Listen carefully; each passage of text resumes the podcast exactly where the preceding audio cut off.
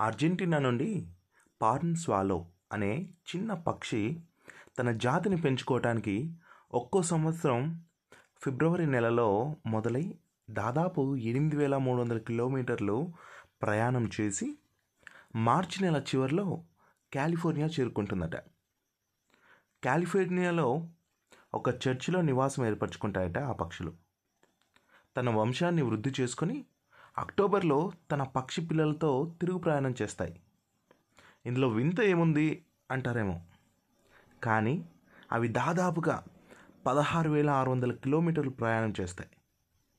అవి ప్రయాణం చేస్తున్న మార్గంలో ఎక్కడ ఒక్క అడుగు భూమి కూడా కనిపించదు. ప్రయాణం మొత్తం కూడా సముద్ర మార్గమే. అందుకే అవి అర్జెంటీనాలో బయలుదేరే ముందు ఒక చిన్న పుల్లను వాటి సహాయార్థం తీసుకుంటాయట. అవి అలసిపోయినప్పుడు అలాగే ఆకలి వేసినప్పుడు ఆ పుల్లను నీటిపైన వేసుకొని సేద తీరుతాయట.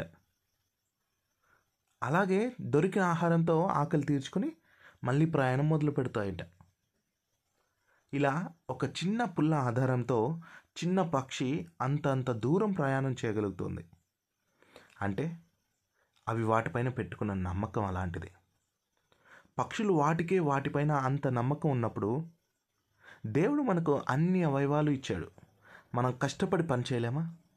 ఆ మాత్రం నమ్మకం మనకు లేక ఇతరులపై ఎందుకు ఆధారపడటం? తల్లిదండ్రులపైనో మన సిబ్లింగ్స్ పైనో ఆధారపడటం ఎందుకు? చేత కాదా? కాళ్ళు చేతులు లేని ఎంతోమంది బతుకుతున్నారే. మనం బ్రతకలేమా? ప్రయత్నిద్దాం. ఓడిపోతే మళ్ళీ మళ్ళీ ప్రయత్నిద్దాం.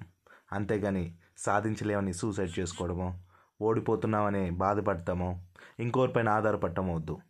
లే లేచి నిలబడు. నీ పరుపు నేను చీదరించుకోకముందే నువ్వు పని మొదలుపెట్టు. ప్రయత్నిద్దాం ఓడిపోతే మళ్ళీ మళ్ళీ ప్రయత్నిద్దాం. సాధించలేనిది ఏదీ లేదు కదా. All the very best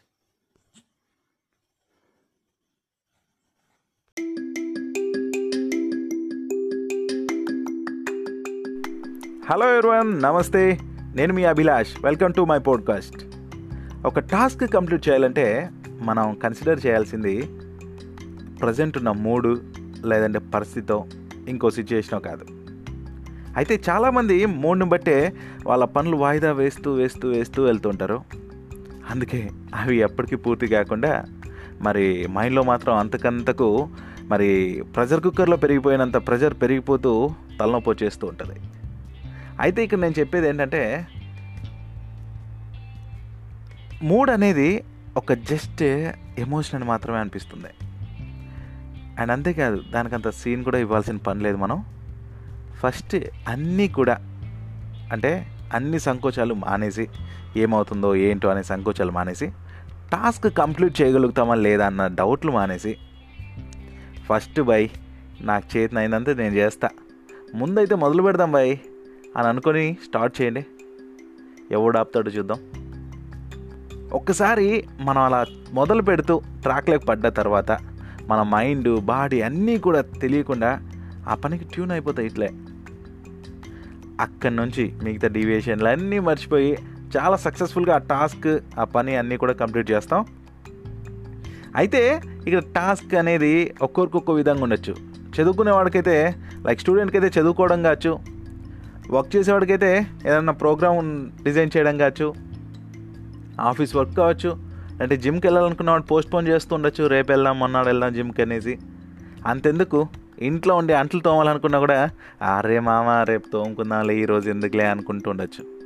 మనం తరచు వాయిదా వేసే ప్రతి పనికి ఇట్లాంటి ఇంతకుముందు చెప్పిన ప్రతి పనికి కూడా మీరు ఇట్లాగా ఫస్ట్ అయితే మొదలు పెడదాం ఆ తర్వాత ఏమైతే అది కానీ ఫస్ట్ చేయగలిగింది చేద్దాం అని మొదలెట్టేయండి. ఈ టెక్నిక్ కానీ అప్లై చేస్తే రిజల్ట్ సూపర్గా వస్తుంది. అసలు ఆపద్దు. మొదలెట్టేసేయండి. దూసుకెళ్ళండి. ఆల్ ది వెరీ బెస్ట్ ఇంకా ఆపేది లేదు. మిమ్మల్ని ఆపేవాడు ఎవడు లేడు. Take care bye bye